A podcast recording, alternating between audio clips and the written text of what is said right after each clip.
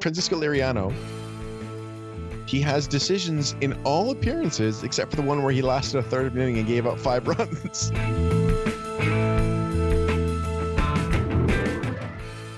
You heard that perfectly, right? No problem. As long as I don't, I don't. As long as I don't have to understand him, I'm good. But Yeah. I did hear him.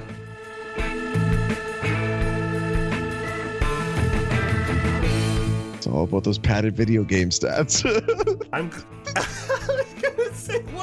You doing, man?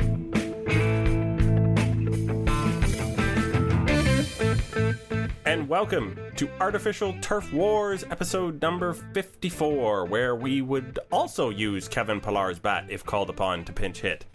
I am your host, Greg Wisniewski, and I am joined tonight by Josh Howsam. How you doing, Josh? not too bad, not too bad. You? Uh, I'm doing well because we can talk about more than one win this week. uh, we will get into the actual winning of games, uh, talk about Kevin Pillar and Justin Smoak somehow being the driving force of this offense. Uh, Robert Roberto Osuna not having the best week of his life. And then, of course, we still do have some of those original starting pitchers left. We'll talk about how they did this week. And then there have been three, as I count them, kind of unusual, interesting slash crazy plays that are worth a few few seconds of chit chat by themselves. So we start with the Jays having got. Oh, and then after that, I apologize. We're going to play Swing and a Drive with a special guest. Uh, we are going to take your questions and uh, hand out a gold star. So the Jays have gone from abysmal to uh, middling, which I guess is a really good thing at this point. to truly mediocre. uh, literally, as as we had just discussed, you and I before coming on, they are four wins and four losses since our last podcast, and you you can't get any more mediocre than four and four. Nope. Sorry about that. no problem. Happens to the best of us. Uh, Yeah. so the the Blue Jays uh split a series in Anaheim.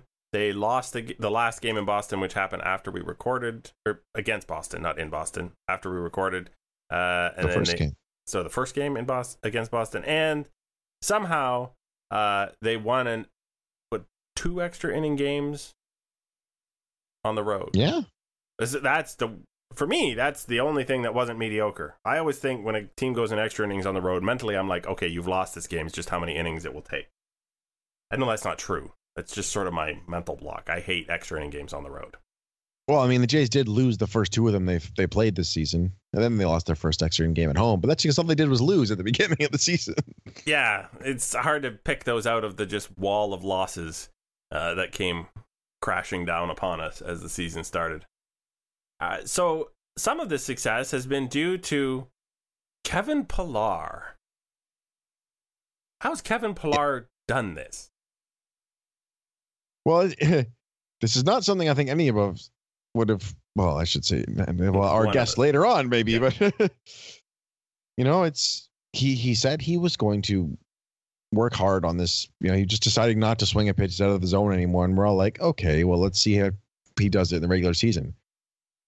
Well, we're 20 games in. He's hitting 296 with a 337 on base and a 494 slugging. And he has three walks, which is for him high, but he's all the difference is he's not chasing pitches out of the zone. Kind of helps.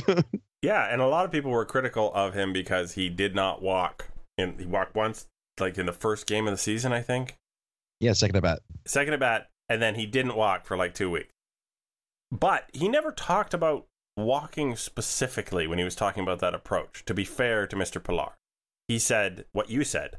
I'm not going to chase pitches out of the zone. So, um, I think I think of it more as a I'm not going to strike out so much, and my contact is going to be better contact. And if you take it in that Yeah. context, he seems to be doing exactly that. Yeah, I mean, you can't complain with three home runs, a triple, five doubles. I mean, that's pretty good. Yeah, um, and at, at some point, I'm, it, it- you know, after the first of the month, so we have a whole month's sort of numbers to look at. I'm, I'm planning at going back to some of the new Statcast stuff, which will tell us with a little more precision, apparently. Just how hard is he hitting the ball, previous, you know, compared to how, how he previously hit the ball. But it's really not any point in doing it until you've got a certain number of plate appearances under under the belt, because it, it could be could be a habit that he gets back out of. We're not sure. So far, so good. Also, so far, go- so good for Justin Smoak who was much maligned by us over the course of the offseason. Uh, and playing every day certainly seems to have helped Mr. Smoak if, if the, we could assign a, a cause to it. Yeah. I mean, he started off and we're like, oh, God, Smoak, get him out of the lineup. you know, because his first, was it nine games, he was hitting 208 with a 240 on base, 292 slugging. It's like exactly what we feared. Well, actually, probably even worse than we feared. And then, you know, since then, he's been the kind of hitter that they hoped. I mean, obviously, these are really, really cherry pick samples, but you know, over the last 11 games, hitting 306 with a 359 on base and a 667 slugging, which gives him a 313 on base and 517 on slugging on the year. But you know, he's hitting well for both sides of the plate. He's hitting for power, and and that's been always the thing is he's had this struggles getting to his power. But he's been hitting the ball. He even has a triple.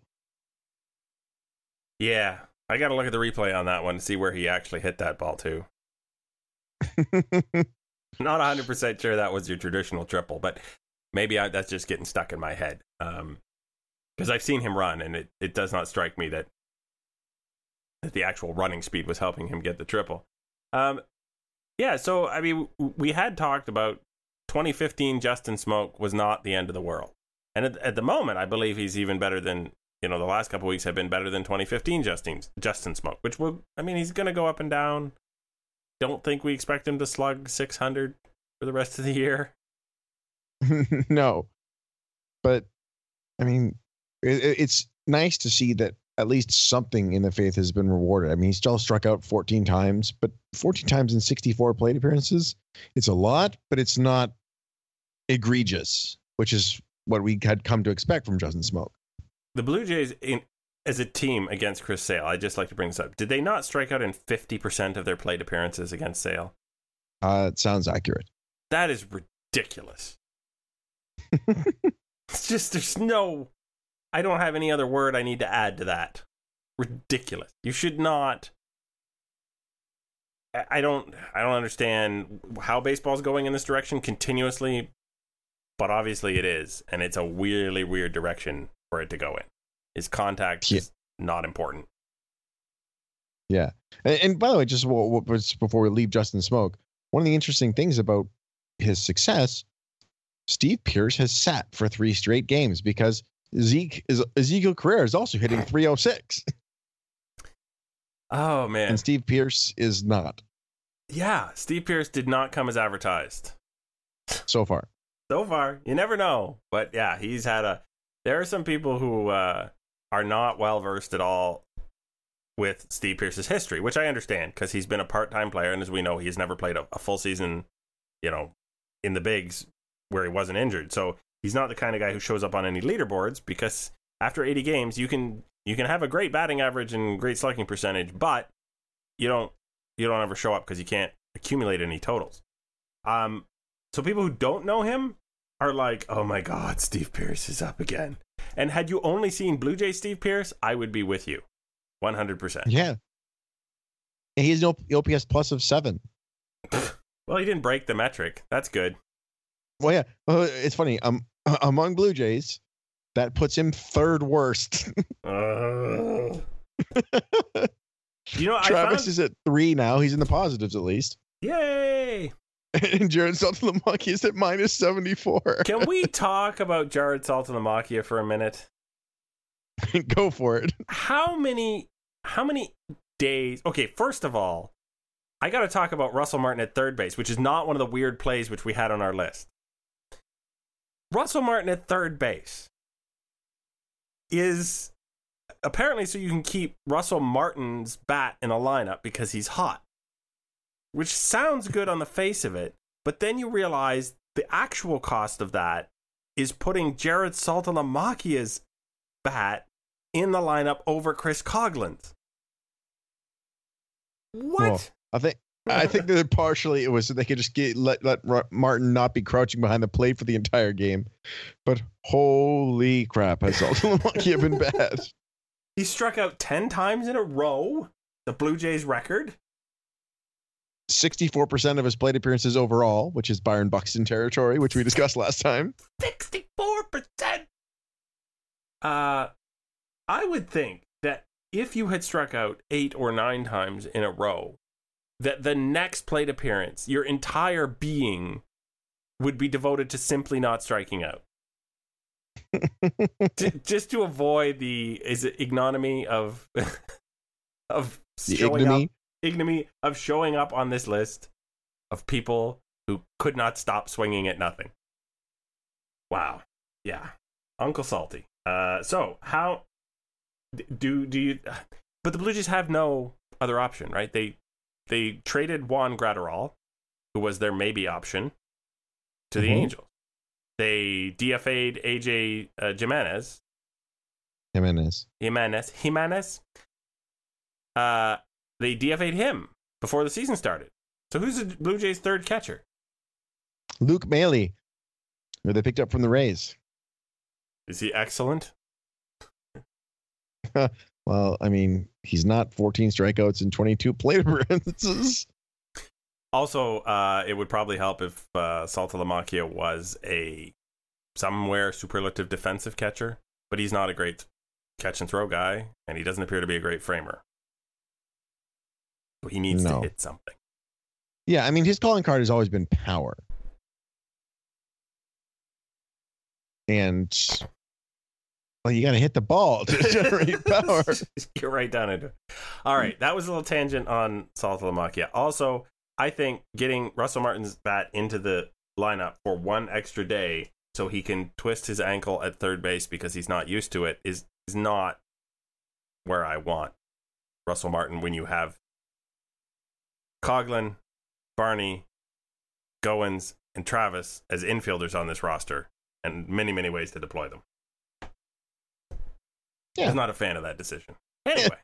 Fair enough. Uh, you want to tell me about what we're supposed to do about Roberto Osuna and his inability to have a nice one, two, three inning save? Or just not give up a run. Well, yeah, that'd work too. He's given up runs in three of his five outings. He's given up base runners in all of them. Uh, it's hard to say. I mean, there's some weird things going on with Osuna. His velocity is down by over a mile per hour, and he's completely altered his pitch mix.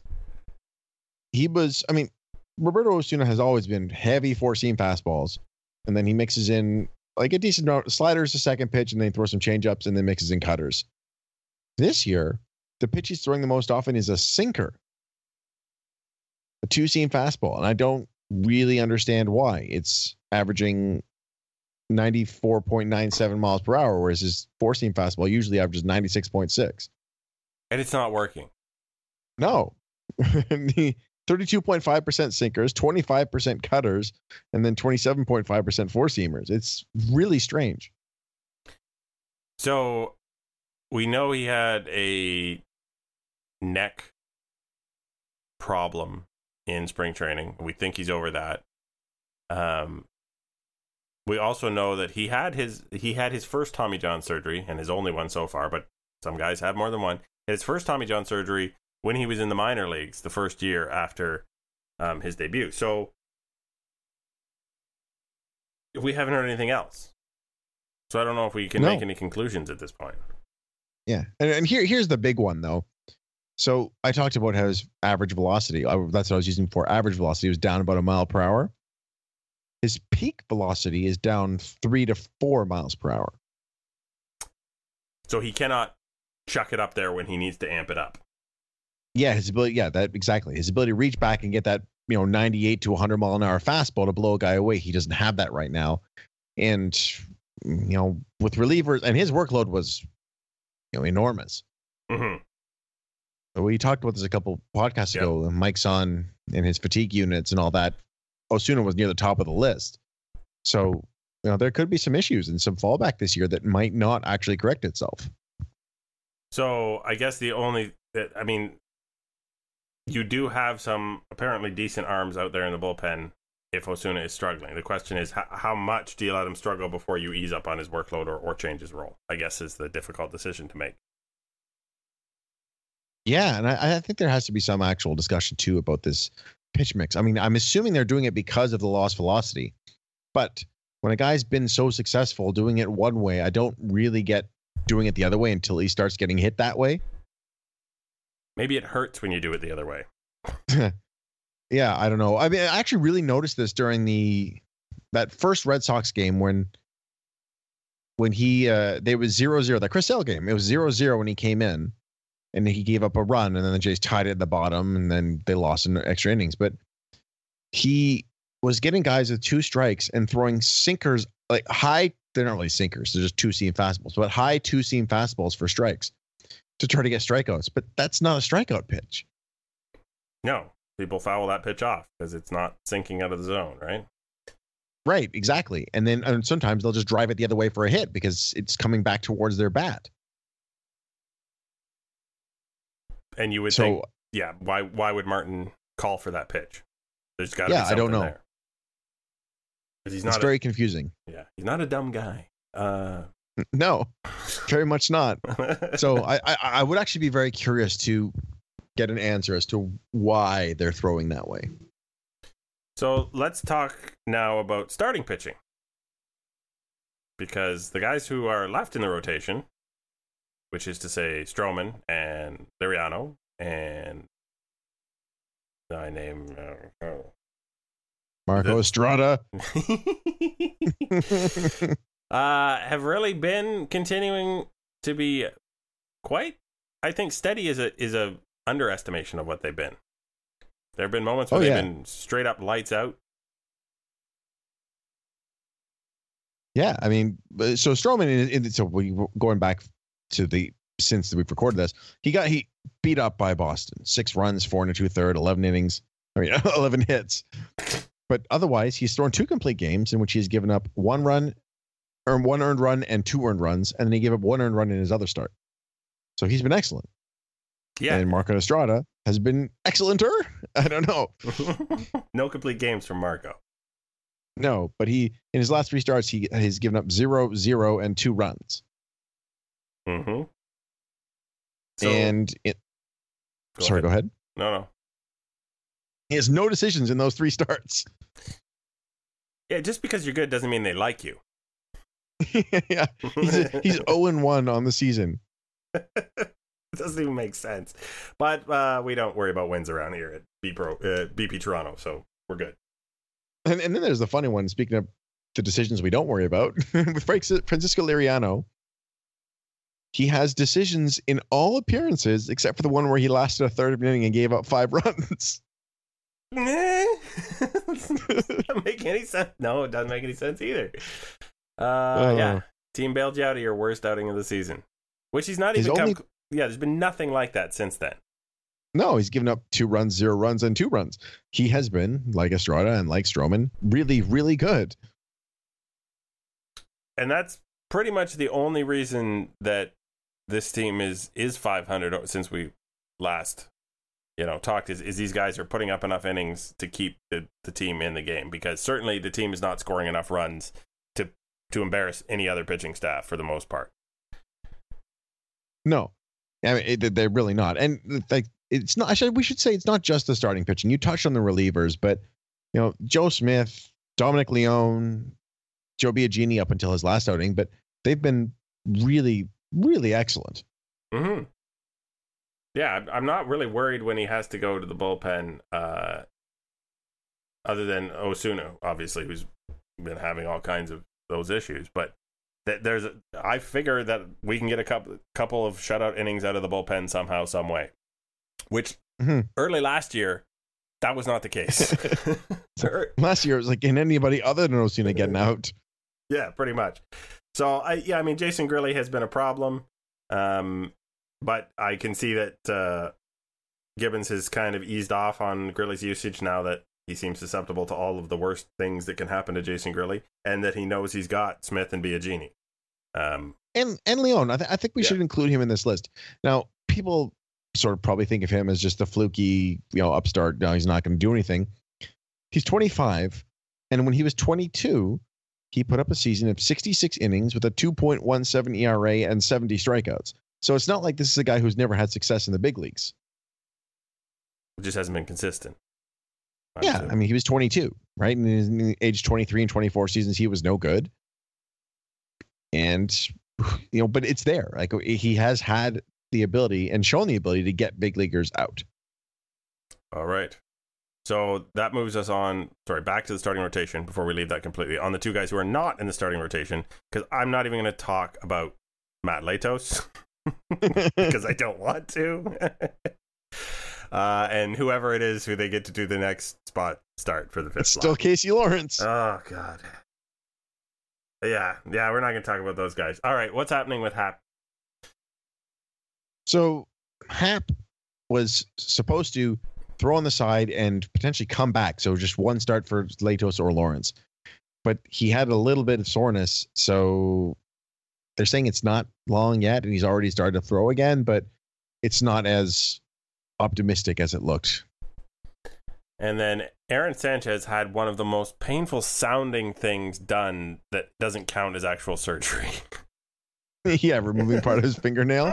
Oh, don't want to hear that. Oh, I need all my fingernail. Thank you. Uh, an attempt to avoid forming a new blister, and he seems, I guess, happy with so far the results of that. Yeah, he's he's he's throwing, and I expect he's going to make not this next start, which is the you know the doubleheader with. yeah, by the way, the doubleheader with St. Louis is going to be Latos and Lawrence on the same day.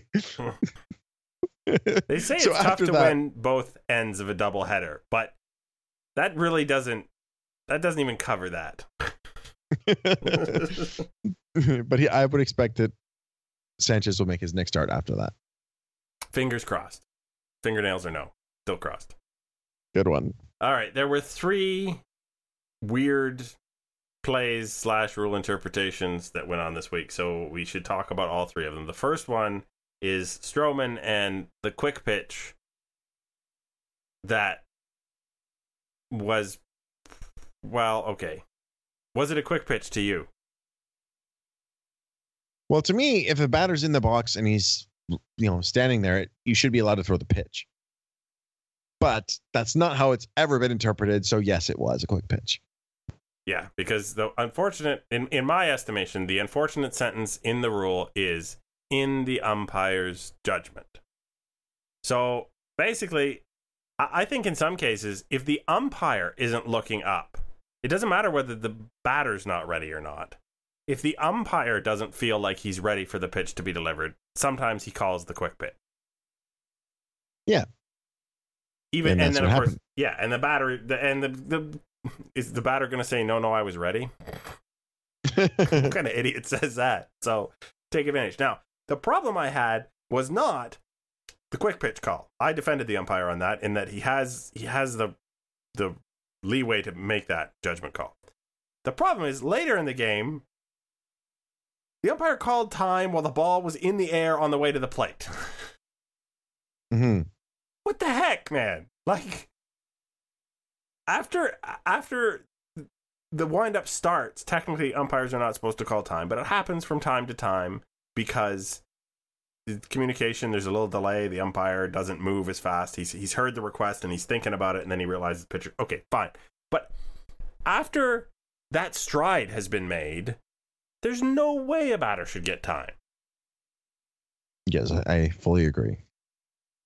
So I can see where Stroman managed to not get himself thrown out of the game, but he, he was legitimately asking if you tell me I pitch too fast and you you know you're in the batter's favor, and then three innings later you tell me that I'm going I'm waiting too long, and that's also in the batter's favor. What the heck's in my favor? yeah, exactly. And, and we should note this too. You know, the umpire, we're talking about how it's the umpire's discretion, but he didn't call it until he got a reaction from Cole Calhoun.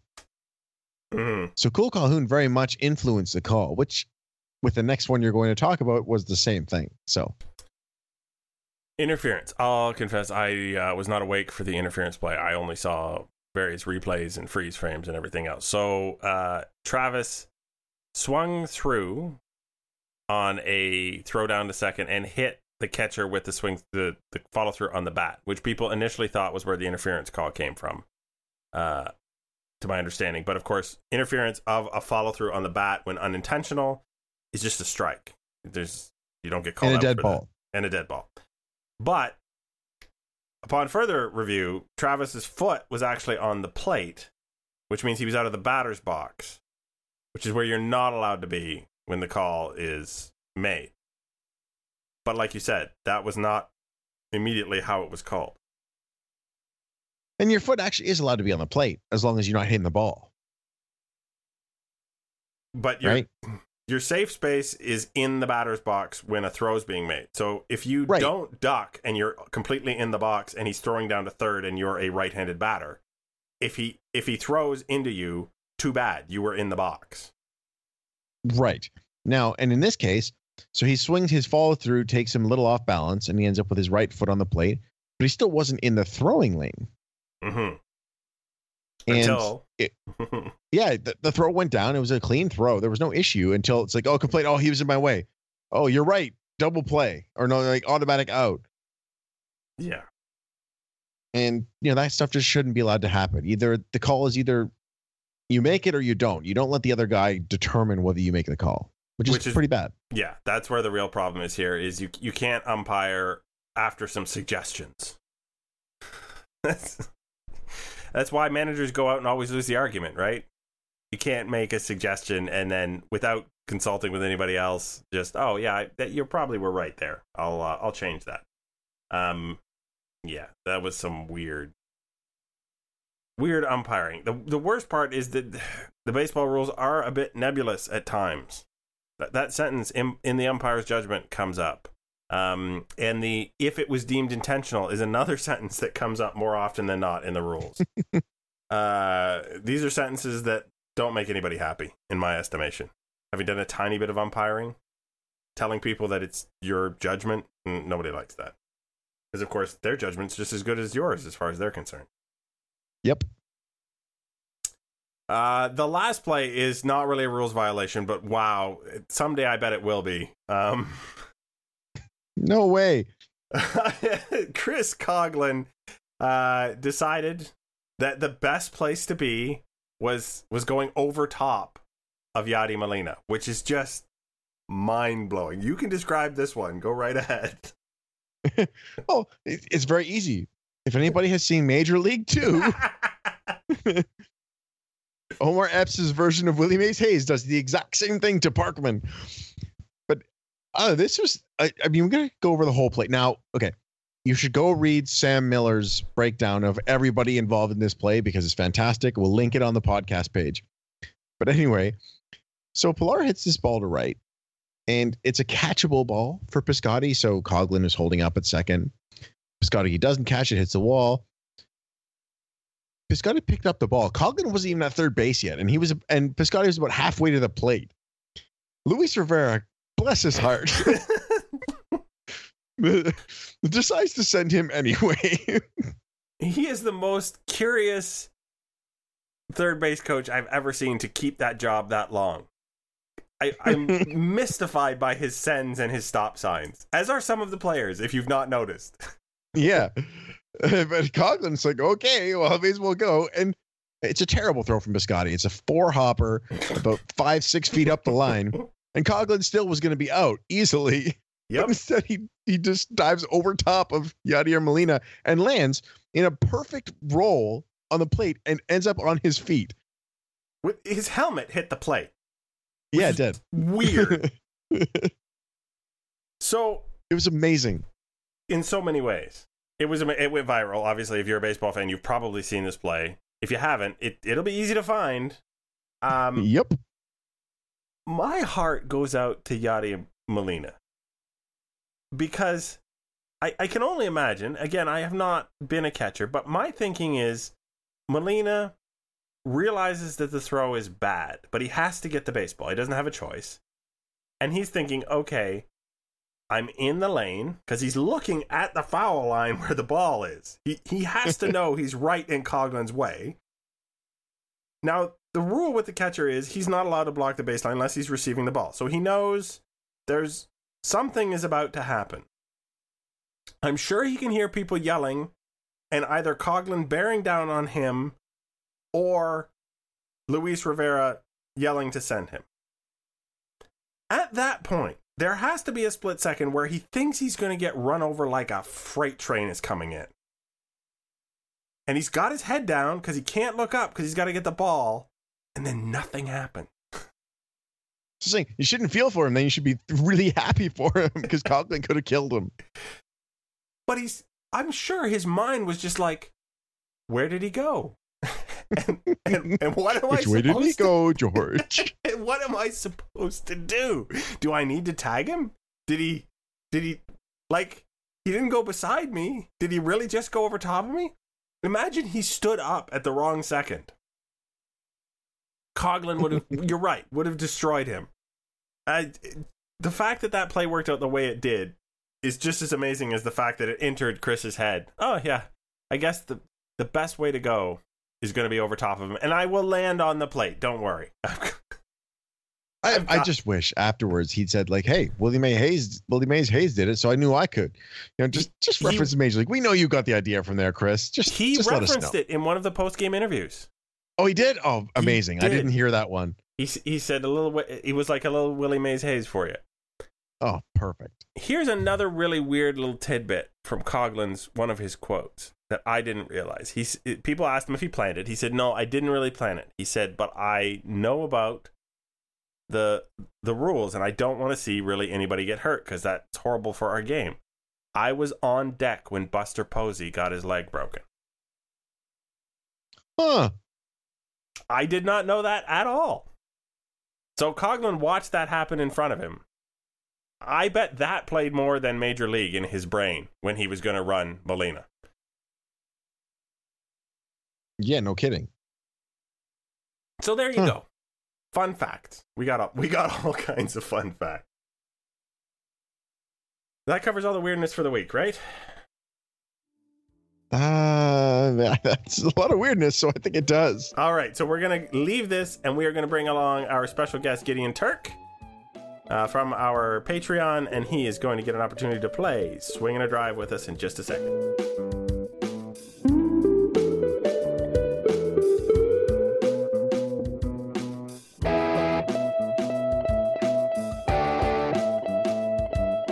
And we are back once again, and we have a special opportunity to play Swing and a Drive with a special guest. And our special guest joining us is joining us because uh, on our Patreon, one of the uh, donation levels gets you an opportunity to come on and play a game with us. So uh, Gideon Turk joins us tonight. How you doing, Gideon? I'm great, thanks. How are you guys? I'm excellent. Oh, oh yeah, it's the best thing ever. so G- Gideon has has paid the fee, and uh, as such, uh, Paid the fee. He, he, he, it there's not a fee. he, he he donated, and we really appreciate it. I, I did it solely for this. I'm just really looking forward to beating Josh. So Yeah, and I mean it's Oh. easy because it involves no skill, as we've we've gone over. For those of you uh, who just started in 2016 to follow the podcast, Swing and a Drive is a game where we play the first half of Buck Martinez calling what may or may not be a home run, and our contestants have to guess whether in fact he's going to finish off with a home run call or something else. And when we play Swing and a Drive, it sounds a little bit like this. Swing and a drive. It's got to be a home run, right? Swing and a drive. That's a catch. Swing and a drive. It's only a double. And he's going to make the catch. That ball didn't carry. Let's face it, we didn't have a clue. Yeah, that pretty much sums it up, doesn't it? All right. So, uh, the first thing I want to do uh, is uh, we want to just test the audio level here. Uh, Gideon, let me know. Can you hear Buck here uh, talking? Pitching coaches, they have wish lists. They Perfect. have wish lists that lists that they want to accomplish and have their pitchers. You heard that perfectly, right? No problem. as long as I don't, I don't, as long as I don't have to understand him, I'm good. But Yeah. I did hear him. You can understand talking about wish lists, little wish. He's, he's a great commentator. always enunciating perfectly, and you know, really gets you into that game. so we're gonna get things started with clip number one, and I will give you the batter. The batter is uh, Melky Cabrera. He's having the Oh. same kind of year. Lots of extra base hits. Deep drive to right. Ooh, deep drive to right. Now, Josh, you played dozens of times, so I'm going to let you take the first one here. Is that deep drive to right a home run, an extra base hit, or an out? I think it's going to be a home run. Josh saith home run. What does Gideon say? I think that's an out. His voice hmm. was dying a little at- at the end. Detected a little listen, something. He's All already right. look. So Gideon's already off on the wrong track. Even if he gets this one right, trying to actually analyze Buck's call, see what he's saying. All that's right, true. here, That's true. here we go. Part two of Melky. Bauer got a good angle on it. He's going to haul it in. Oh, Yes. Okay. There we go. There you go. There you got yourself an out. Very nice. Very nice. So one for Gideon, which means, of course, you're going to have to go first on our second clip here. So brace yourself. We have Jose Bautista. Swinging and drive down the left field line. Chris So I have to include one clip that actually says swing and a drive every show just for tradition's sake. So I'm going to assume this is pre 2017, which means he hit home runs. I'm going to say this is a home run. All right, Josh, home run, double, out. I think it's gone. You also think it's gone. All right. Young looking up. This ball is gone. It Home is run, gone. Jose Bautista. It is gone. Everybody gets a point. Congratulations. See, what's funny about that one is Buck has this habit on on oh, balls hit anywhere close to a fence by Bautista, swing and a drive. it just he just assumes Bautista hits a home run every at bat. That's how much he loves the man. That's what it's about. it's not about the play on the field. It's about love. I mean, it used to be like that. Oh, Oh, man. this is the downer swing and a drive. Help us out. All right, you uh you can you can believe in whoever you want to believe in. I do not have a Kevin Pillar clip as much as I probably should. Um, we, we don't very rare. Very no, rare. that wouldn't be fair. You, Gideon has every single Kevin Pillar bat memorized. e- even the flyouts of which Even there the are flyouts. many. As long as he swings at strikes. All right, this is Josh Donaldson. The sixth inning on Friday. He had to face Bautista Donaldson. High fly ball. That's going to be Oh, so Josh, it's going to be Off the wall. and yeah, uh, I mean that's that's a standard buck call. I'm going to say off the wall also. all right. Way back and Oh, That's There's that. Homer horn. Yes, that is embarrassing. But the best part about that clip to me is if you listen to it all as one, is how much energy Buck starts with versus finishes with. the sixth inning on Friday. He had to face Bautista Donaldson. High fly ball. That's going to be way back. It's like it's like I better make up for all the excitement I missed while that ball was in the air. uh, obviously a little deceptive one there. So it's still two to one for Gideon. damn it. Uh, are you ready for the next one? I am. Am I going first now? I believe Yep. so. This is a Russell Martin alternate. clip. Russell Okay. Martin. Swinging a drive deep to left field. Marte will What will Marte do? Um, yeah, I think he's going to catch that. Mm. Uh, Well, I got to go different. Otherwise, Gideon can guarantee victory on the next one. So I'm going to say it's a double. all right, so we have a double and we have an out. All right, actual call. watch this one go out of the yard. Three run. Oh, man. For Russell Martin. Just gonna watch it go. So What now I've lost. Uh, you can tie. You can tie. Uh, Would the smart play for me be to just pick whatever Josh picks here? It That's why be. I went different last time. Okay. I, I, I I, was have, thinking, like, how am I supposed to guarantee myself victory? But I'm pretty sure that's the, the move right there. yes, Screw this but I'm- guarantee. You play. I'm, gonna screw it up. We, Don't we worry. play for bragging rights I'm- here. I'm gonna you gotta get them you all up. right. I'm, I'm gonna mess you up badly. Okay. Edwin. Josh, you're going first. Swinging a drive deep to center field. All right. So that's part one. Josh, What do you call I'm it? gonna stick extra base hit again. Okay, you're saying extra base hit. Gideon, what do you got? I think that's an out. Gideon thinks it's an out. He plays it safe. Okay, I'm going to give you part two. That is not the end of the clip. That's not playing it safe, but okay. No, playing it safe would have been to be double, but I like to live. I like it. I like this this fighting spirit. Okay, you ready for part two?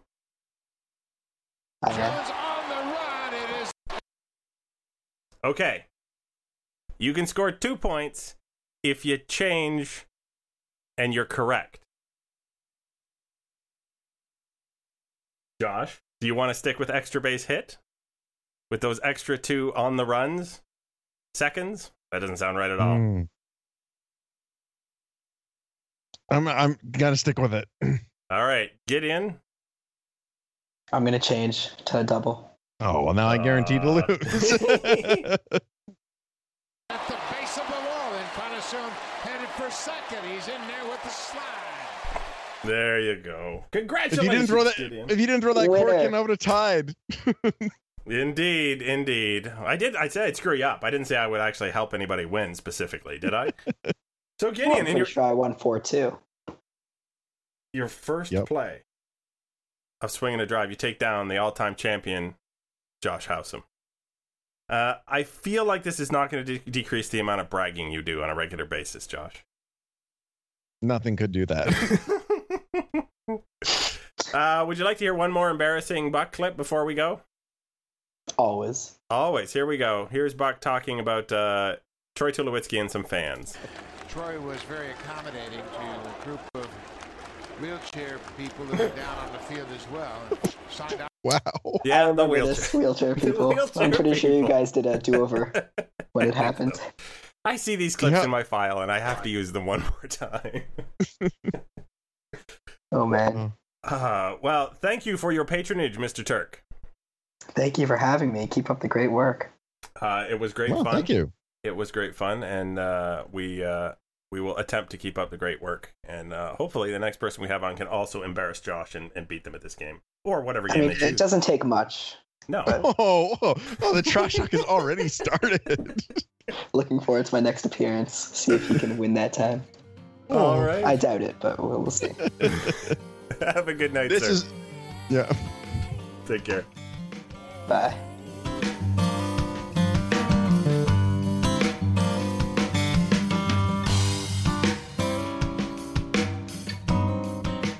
Oh yes, I, I like when you taste a little bit of defeat.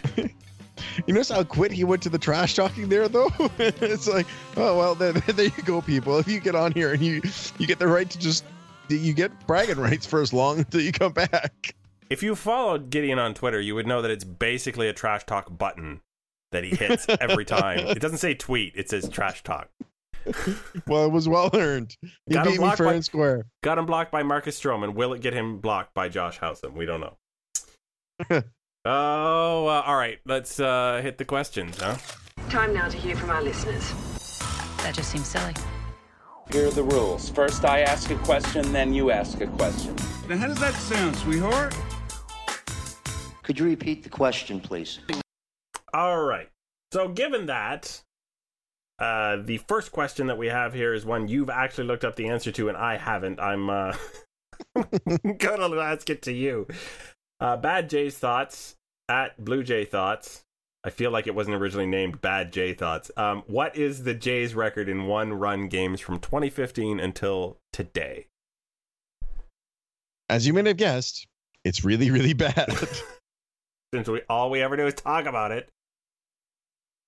Including their very good 2015 season, not in one-run games. The Blue Jays are dead last in baseball. They have a 39 and 60 record, which is a 394 winning percentage. Who is the best? Do you have that on the list? I do. Texas Rangers, 631. super annoying that team. You know what I would like to say about that though? Not I did not know that Texas Rangers was the right answer for that best, but look how well that did them in the playoffs. Huh? Huh? Doesn't Look how well did the Blue Jays. well Those games against Cleveland. Um, eh, it doesn't matter. It's sad, it's frustrating, but it doesn't matter. Honestly. I don't know. I mean, when it's this I mean, this has been going on with the Blue Jays for a long time. And at some point, it's not just luck. But what is it It's when got- a I mean, team is is don't know, down could eight to five and scores two runs in the bottom of the tenth, it's eight seven? There's your one Yeah, I- loss. What does that mean? There's a there's a hundred games in this sample. I mean, that probably happens what in ten of them. I don't know. Why do close games matter more than blowouts? But they don't. But I'm just saying, if you're habitually bad in these coin flip games, there might be a reason for it. Uh, okay. Any theories? No. Yeah, it could be bullpen usage. It could be just bullpen personnel. It could be the the manu- the makeup of your offense. If it's an all or nothing offense, you're more likely to lose those games because you don't get that, you know, that stringy hits together kind of thing. I feel like the offense might be a better explanation than the. Um, but again, you got a team that scores more runs than Yeah, anybody ever scored. Yeah, it doesn't make any sense. Uh, all right, we're gonna change that to the two two questions that are related. Here, I'll read them so you can answer them. All right. The fun little ones. So there's from from Connor Moore at the Sea Hound. If Stroman was the DH on days he didn't pitch, would he create more or less war than Babe Ruth? Would he split time between certain pitcher in the outfield? And from NG Terria Blue Jays, Nick, do you see Stroman DHing on days he doesn't start? Uh, I love our listeners. I really do. You people are awesome. Uh, you're also out of your minds. Um, one double down the line doth not a hitter make, so to speak. I'm I'm glad that Marcus Stroman in extra innings, when we were all apparently completely out of position players, made it count. I'm I'm totally happy about that. I'm especially happy that he did not, I don't know, tweak his back like certain other pitchers have done uh, in recent history. So super cool. I'm 100% in favor of that. Uh, no, Stroman is not better than Babe Ruth. Uh, and as I recall, Oh. we have like four guys who are lined up to DH. It seems like any given day, anyway. So he's he he be in the line, but but not. Yeah. Not Um, near the front. so one thing I want to know. So when he came up to bat, I think it must have been Tap. I think it was Tap. Was like, you know, uh, it's Stroman. Who used to he played a position in college. Was it shortstop? Probably. Now he did actually get about two hundred and oh, almost three hundred plate appearances, but he hit. 252 with a 324 on base and a 362 slugging in college with metal bats. Him The- having hit doesn't mean anything. No, means he knows which end to grab. Uh, and as I referenced at the beginning of the podcast, it was the end of Kevin Pillar's bat he was grabbing because he knows Kevin is the hottest hitter on the team right now. It's obviously the bats. Yeah. All right. Uh, Grumble Pri- Grumble Pie at free genie underscore s asks weird question, but where has been your favorite place or most memorable place to play baseball? You're I assume this is probably more of a me question than you. Yes. So this is actually a reasonably easy one for me to answer. In fall 2002, I played at Roger Dean Stadium, which is the spring facility in Jupiter, Florida. And what made it cool was that the Marlins had just been announced to move in and taking over from the Expos, but they hadn't played a game there yet. So we got to play there before they did. You uh, christened the stadium before they got there. Kind of cool. Yeah. Uh, I have a favorite place uh, that I've been on the field, and it's actually Labatt Park in London. I don't know. Have you played in Labatt Park? Many times. Very quirky little field. It is. It is the oldest continuously used baseball field in North America. Um, it's really weird in that in right field, if you really hit the homer, you're actually hitting it into a river that you can't see because of a line of trees. uh, in left field, if you really were able to crank one, I've never seen anyone do it, you could theoretically get it onto a street because there is no major barrier to that. Uh, and if you foul a ball back, it's into somebody's backyard. And yet it's been used for professional baseball as high as double A. It's a great park. It it really is sandwiched in, but it is a, it's a beautiful little park. Not too fancy, but very pretty. Uh, last question. You want to ask that one? Sure. This is from minor leaguer, and the, oh, his current name is Coghlan Leaper.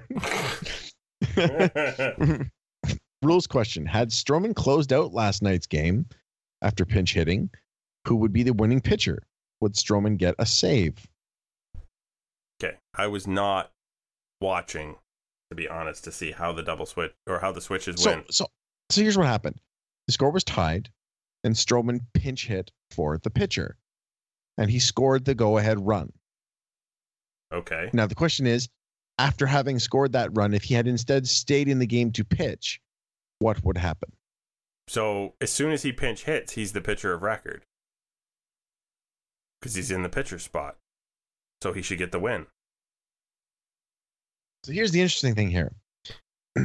if it if a hit what what happens then according to this rule, the way you just said it, if a if a hitter pinch hits and then the new pitcher comes in, does the hitter get the win? Uh, no, because he hasn't No. thrown any pitches. The answer is no. Now, technically, the way the rule is usually inf- really done, Stroman would get a save. But my only actual evidence of this and how this works is from the old MVP 2005 baseball game, where actually in the situation, if the pitcher pinch hits and stays in the game, he gets the win. Alrighty. I'm pretty sure that's accurate, though. I think he would have been the winning pitcher because he would have been the player of record when the run scored and then stayed in the game. Right. That that would be the to me that's the logic. But and I'm just not going to go with the MVP 2005 interpretation of the rules as any kind of any kind of uh, gold standard, as it were, for for rules interpretation. That's how I Uh, would inflate my players' win totals. I would make I, I might create a player. I would bring myself into pinch to pinch run or pinch hit for the pitcher, score a run, stay in the game for one out, and switch out. It's all about those I'm- padded video game stats. what are you doing, man? What is wrong with? Okay, well now we know a little bit more about Josh and his competitive nature. Uh, maybe we'll leave MVP 2005 there. Are you? Is, is that all our questions? Nothing trickled in. that is there, all our questions. All right, we're gonna go and uh, we're gonna hand out a gold star. I think that's rather brilliant. So I did good, right? I mean, I would have thought you'd get a gold star. You enjoy that. You've earned it. Oops. Uh, don't ignore the ups.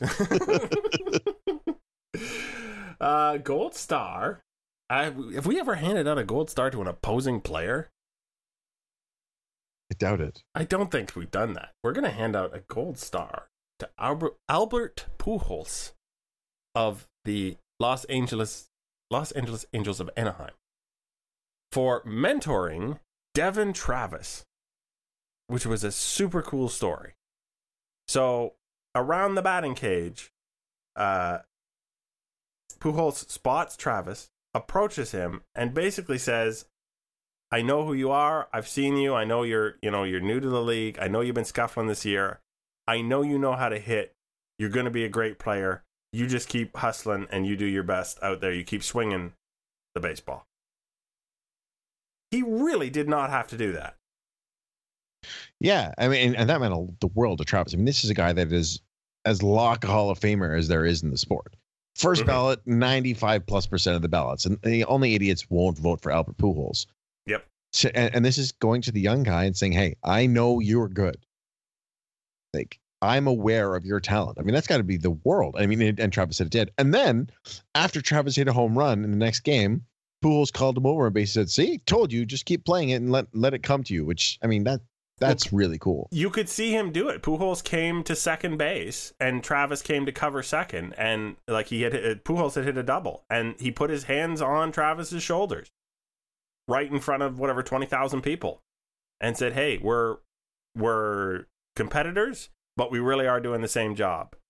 Yeah, just that is classy beyond belief, and it gets us a go- it gets you a gold star, Albert. Uh, we, we'll print one up for you if you really want.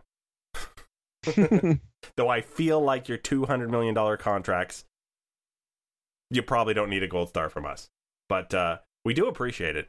I think when a when a player, um, who is who is so far above the talent level of the average player, who really doesn't, he's proved everything he needs to prove in baseball, is still thinking about what it is like for another player to start in the game and have a tough go of it.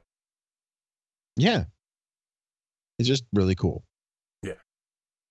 Um, so on that note, I would ask you, do you have a final thought? I do. And it's just that Madison Bumgarner, we didn't do a do over this week, but what an idiot. I'm oh, sorry. You know, he's driving around on his motorcycle, injures his shoulder, and he's going to be out for two months. So he he hurt his ribs, his shoulder, and something else, didn't he? I don't know if there was more in there.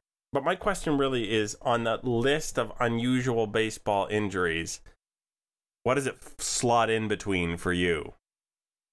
Well, here's the thing. If it was just a normal motorcycle, like, okay, fine. But he was dirt biking. It's not the same. I should make that clear. So, Um, is it above dreaming about spiders and crashing through a, a plate glass coffee table? That, I still maintain that Glen Allen Hill was not sleeping. I think he was just bombed and crashed through a table. But absent any confirmation of that, that's still the weirdest one. um, we do have Jimmy Key falling off the ladder while painting and hurting his wrist. I remember that one. Uh, frostbite. Wonder how- Frostbite. Is it about? Is it worse than frostbite? Okay, frostbite's no frostbite's got to be up there because it was the trainer who gave Henderson frostbite with an ice pack. They're so bad. You would think that these people had never had any kind of injury at all, but uh, before these one So obscure. those ones were really weird and quirky. This one was just really dumb. All right. So, do you think Madison Bumgarner's next contract has a no dirt biking during the season policy? oh yeah. Absolutely. Oh my goodness. So I will once again, uh, before we head on out, I will once again reference the Patreon at uh, www.patreon.com slash turfpod. Uh, as you know from earlier, you can, with a donation and support, get a chance to come on play a game with us live on the podcast. Um, if you're not into that, there are some other awards and rewards that uh, that you can help improve the podcast with. So go check that out. And then uh, I can say that you have been Joshua Howsam at Joshua Howsam, and I have been uh, Greg Wisniewski at Coolhead2010. And uh, our guest was Gideon Turk at Gideon Turk. And uh, this was Artificial Turf Wars episode number 54. And we will see you again next week.